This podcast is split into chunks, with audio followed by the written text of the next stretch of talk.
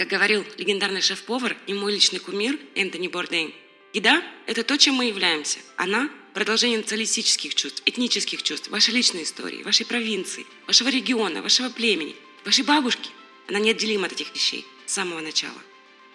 Добро пожаловать в подкаст «Каждое блюдо – история» о месте еды в нашей жизни и ее значении для наших предков. Я ваша ведущая Катя, и каждые две недели я приглашаю вас с собой в новое место, чтобы вспомнить, кто мы. Барбекю – это не жизненная необходимость. Барбекю – это и есть сама жизнь. Добро пожаловать на «Каждое блюдо истории», эпизод 16. Я ваша ведущая Катя, и сегодня мы возвращаемся в Мемфис, чтобы узнать об истории его славного барбекю. Исследования автора Адриана Миллера для книги об истории афроамериканского барбекю привели его к важному выводу о Мемфисе – я начинаю думать, что Мемфис – это самый значимый город для барбекю, сказал автор, который получил в 2013 году премию Джеймса Бирда за книгу о соул-фуде. Если взглянуть на историю барбекю в городе на обрыве, то очень легко понять, как он пришел к такому выводу. Город Мемфис, каким мы его знаем сегодня, был основан в 1819 году. Подобно своему библейскому тезке на Ниле, Мемфис, Теннесси расположен на обрыве прямо над берегами реки Миссисипи – на протяжении тысячелетий это место регулярно заселялось различными племенами коренных американцев. Будучи портовым городом, двумя товарами, проходившими через Мемфис, помимо хлопка, конечно же, были лиственные породы деревьев и патока. И это отличная отправная точка для приготовления барбекю.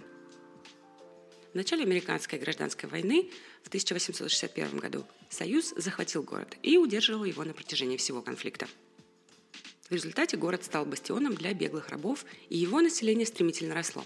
Влияние черной общины и их музыки привело к появлению еще одного экспорта Мемфиса, короля Элвиса Пресли, а также, конечно же, Биби Кинга, Мадди Уотерса и многих музыкантов, приезжавших в Мемфис записываться. Если уж говорить об истории, то когда Колумб прибыл на острова, туземцы готовили мясо, в основном ламантино, на деревянных подставках, которые гаитяне называют барбакоа – Отсюда мы получили термин «барбекю».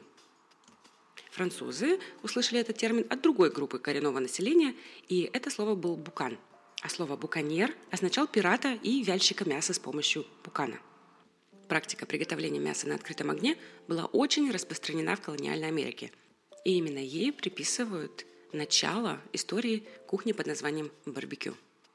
В те времена поселенцы смазывали мясо маслом или уксусом, чтобы сохранить его влажным в процессе приготовления.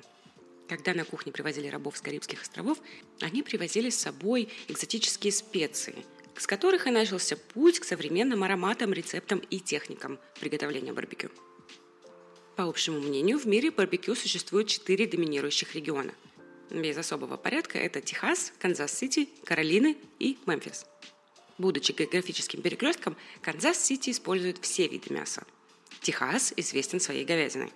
Каролины славятся своими целыми свиньями и замечательными ребрышками. А Мемфис в своем выборе мяса ориентируется также на ребрышки, и на втором месте у них также есть свинина, особенно рваная. Это широкая классификация, и в ней очень много общего. Не говоря уже о том, что существует бесчисленное множество субрегиальных вариаций барбекю. Штат Теннесси, казалось бы, мог бы взять заслуженный отдых после того, как он подарил миру Джек Дэниелс, первую лицензированную винокурню в США. Но у них все еще были свиньи как источник дешевого мяса, а лиственная древесина и патока, протекавшая через регион по могучей Миссисипи, создали идеальное сочетание факторов для развития характерного вкуса барбекю в Мемфисе. К началу века барбекю в том виде, в котором мы знаем его сегодня, стало реальным явлением в Мемфисе. В начале 1900-х годов джентльмен по имени Гарри Перри уехал из Мемфиса в Канзас-Сити, где открыл барбекю-бар, используя все, что он привез из Мемфиса. Имея доступ к различным ингредиентам, он создал некоторые фирменные черты, ассоциирующиеся с барбекю в Канзас-Сити.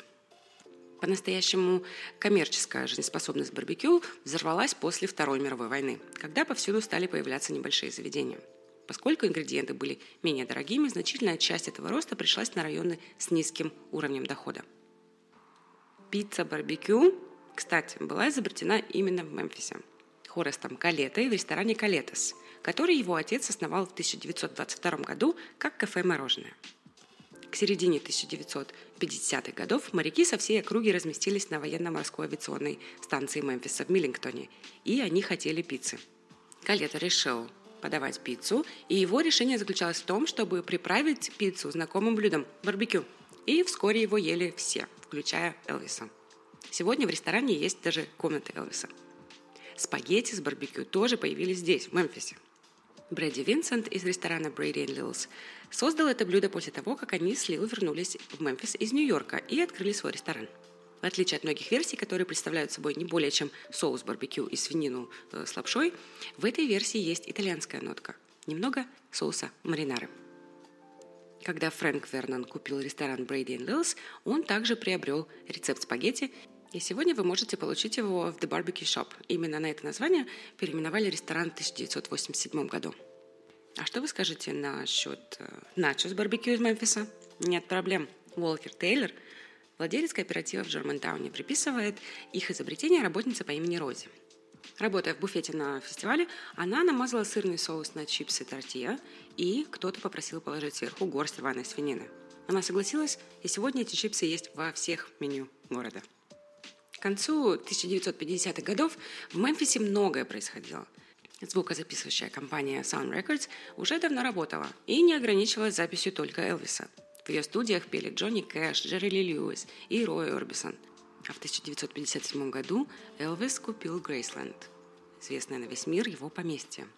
Только представьте себе, как вы едете по улицам в легендарном красном корвете 57 года с опущенным верхом, слушаете по радио песню Элвиса «All Shook Up» и наслаждаетесь витающими вокруг вас запахами дымящегося мяса. Слияние музыки и барбекю началось в 1977 году с праздника Мемфис Майя. В течение месяца до сих пор по всему городу проходят различные мероприятия, и в том числе музыкальный фестиваль на Билл-стрит. Невероятная коллекция талантливых исполнителей выступала на этих праздниках. От местной уроженки Ареты Франклин до Уизер. Это фестиваль, с которым очень важно считаться. 1978 году начался Всемирный чемпионат по приготовлению барбекю с 26 командами и главным призом в 500 долларов.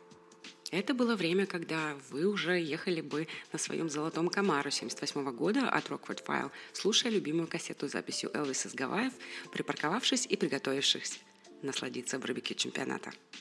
Сегодня призовые составляют более 15 тысяч долларов, а за 4 дня готовится почти 20 тонн мяса – Неудивительно, что этот чемпионат э, держит рекорд за самое большое барбекю. Сегодня этот чемпионат собирает более 200 команд и более 60 тысяч человек в парке Тома Ли в третьи выходные мая, где команды соревнуются за большой трофей и большой выигрыш в категориях приготовления плечевой части, целого борова и ребрышек. Это все свинина, которая, как отмечает автор Миллер, является оригинальным американским барбекю. И одной из причин, по которой он считает, что Мемфис может потенциально установить флаг как самый важный город барбекю в стране, если не в мире. Канзас-Сити, скорее всего, оспорит это утверждение. В конце концов, его ежегодные соревнования в два раза больше. Но следует отметить, что они также допускают говядину и курицу, в то время как в Мемфисе это лишь вспомогательные категории. И если Канзас-Сити э, захочет приехать в Мемфис и отобрать флаг и звание самого лучшего и важного города для барбекю, Стоит назвать только одно имя – Генри Перри. Перри был носильщиком в одном из салонов Канзас-Сити, когда в 1908 году он начал коптить мясо и продавать его через киоск в переулке. Это привлекло внимание, и в конце концов Перри открыл небольшой ресторан, а затем и более крупный. Он обучил всему Чарли Брайанта, который возглавил бизнес после смерти Перри в 1940 году.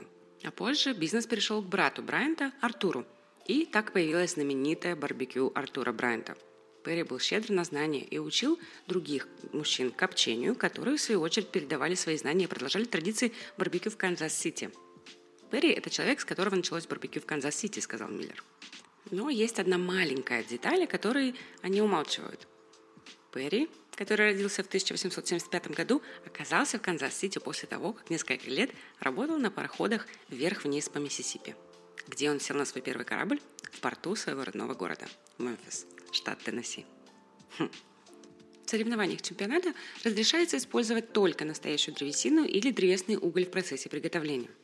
К счастью, в домашних условиях мы можем использовать множество приемов, чтобы добиться отличных результатов. Самым распространенным деревом на Миссисипи в те времена было гикори, и в результате оно стало основой для приготовления барбекю. Гикори идеально подходит для приготовления свинины, поскольку придает ей характерный сладковатый вкус. Это дерево до сих пор используется для копчения бекона и ветчины, и также хорошо она подходит для ребер и плечевой части. Звезда барбекю в стиле Мемфис – это, несомненно, натирка.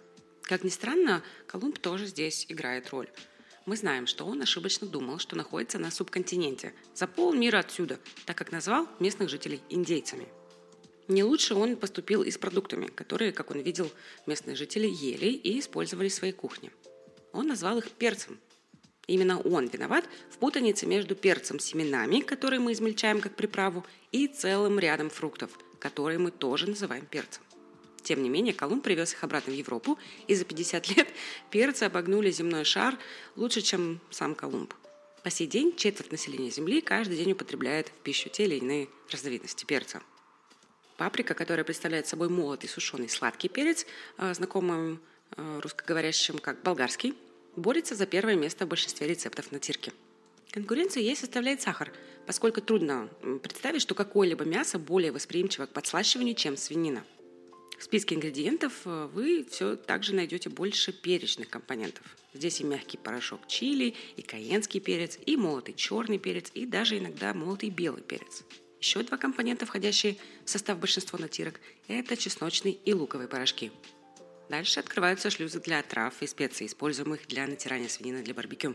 Сухая горчица и молотый имбирь придает экзотическую остроту. Кумин, тимьян и молотые семена сельдерея привносят более мягкие характерные вкусовые компоненты, чтобы дополнить вкус. Сушеный орегано, молотый розмарин или можжевельник добавят ароматические аспекты натирки. С натирками, которые несут в себе так много вкусов, очень часто ребрышки по-мемфиски подают сухими, а соус на гарнир, чтобы вы могли выбрать, как сочетать вкусы.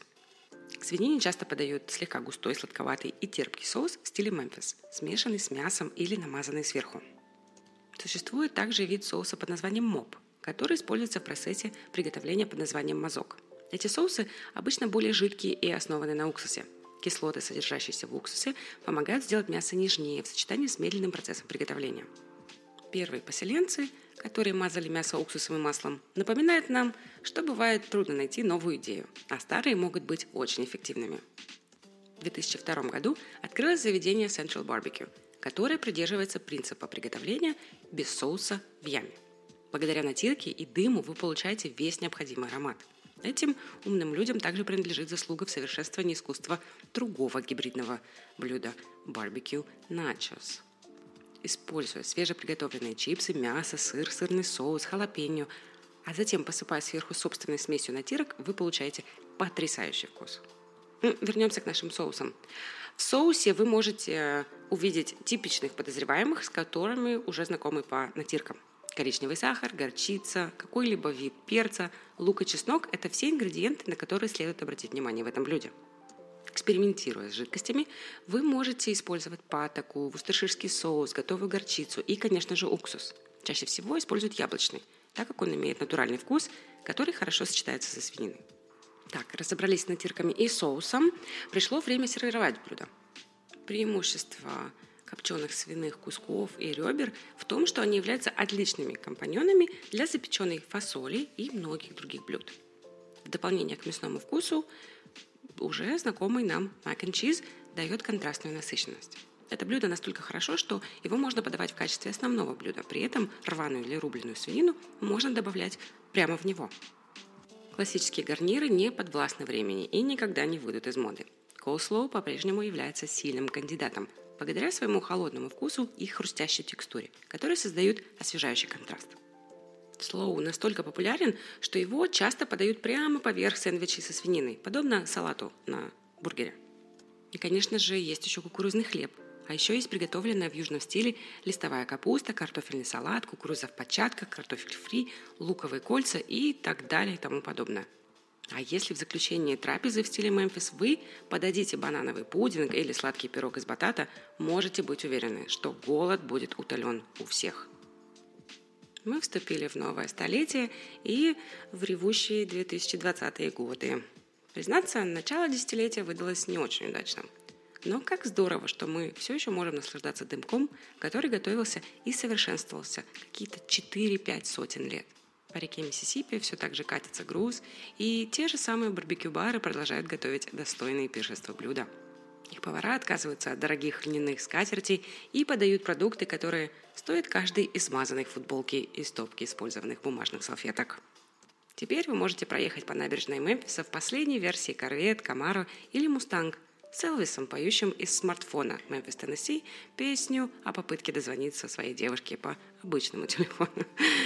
Круги продолжаются, поскольку Beale Street Music Festival из года в год продолжает приносить саундтрек для сопровождения мирового чемпионата по приготовлению барбекю. Юбилейн жизни на Миссисипи продолжает приносить слияние культуры и истории. А наша потребность в еде всегда будет. И стиль Мемфиса – он на любой вкус. На этой ноте я заканчиваю наше путешествие в Мемфис, Теннесси.